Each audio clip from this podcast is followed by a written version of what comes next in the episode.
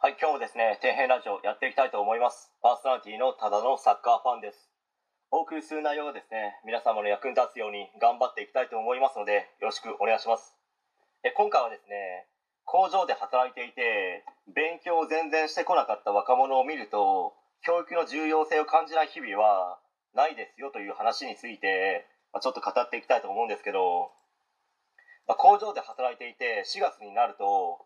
高卒の新卒者が何人か入ってくるんですけど、まあ、別にそれが本人の決めた道であればそれでいいと思いますし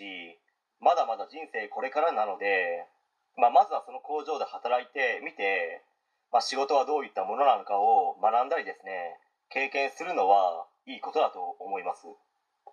まあ、その工場の規模にもよりますけど自分がいた工場で入ってくる高卒の方は、ま、偏差値で言えばまあ、40から、まあ、50前後ぐらいの高校の人たちが多かったですかね、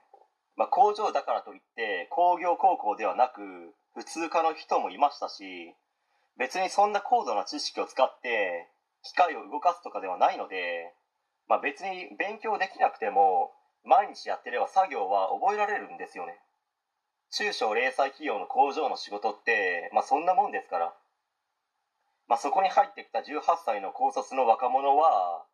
まあ、一言で言えばまだあまり知識のないですね。子供って感じなんですよね、まあ、自分が18歳の頃は子供というか、まあ、クソガキという言葉が、まあ、適していたと思いますけどね、まあ、本当情けないですし恥ずかしい限りです。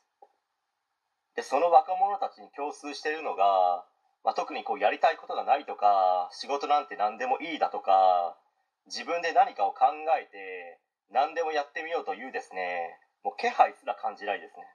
けど本当に素直でいい子なんですよ。けどそれは会社側からしてみたら使い勝手がいい若者の労働者なんですよね。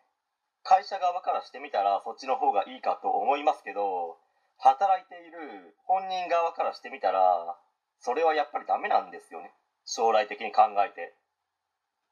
まあ、何回か言ってますけど若いうちはそれでもいいんですよ。しかし年を取ってある程度の年齢になってくると工場で働いていた価値というものは世の中ではあまり使えないんですよね。でいざ転職となった時にすごく苦しむ人たちが、まあ、人によっては待っていたりするので、まあ、そういったこともですね子どもたちには早めにこう保護者の方々が教えるのも親の役目だと思いますのでまあ、ぜひですね子供と一緒に将来どんな仕事に就いた方がいいのかという話も少しずつですねまあ話していった方がいいのではないかと思いますね。はい、えー、本日は以上になります。ご視聴ありがとうございました。できましたらチャンネル登録の方よろしくお願いします。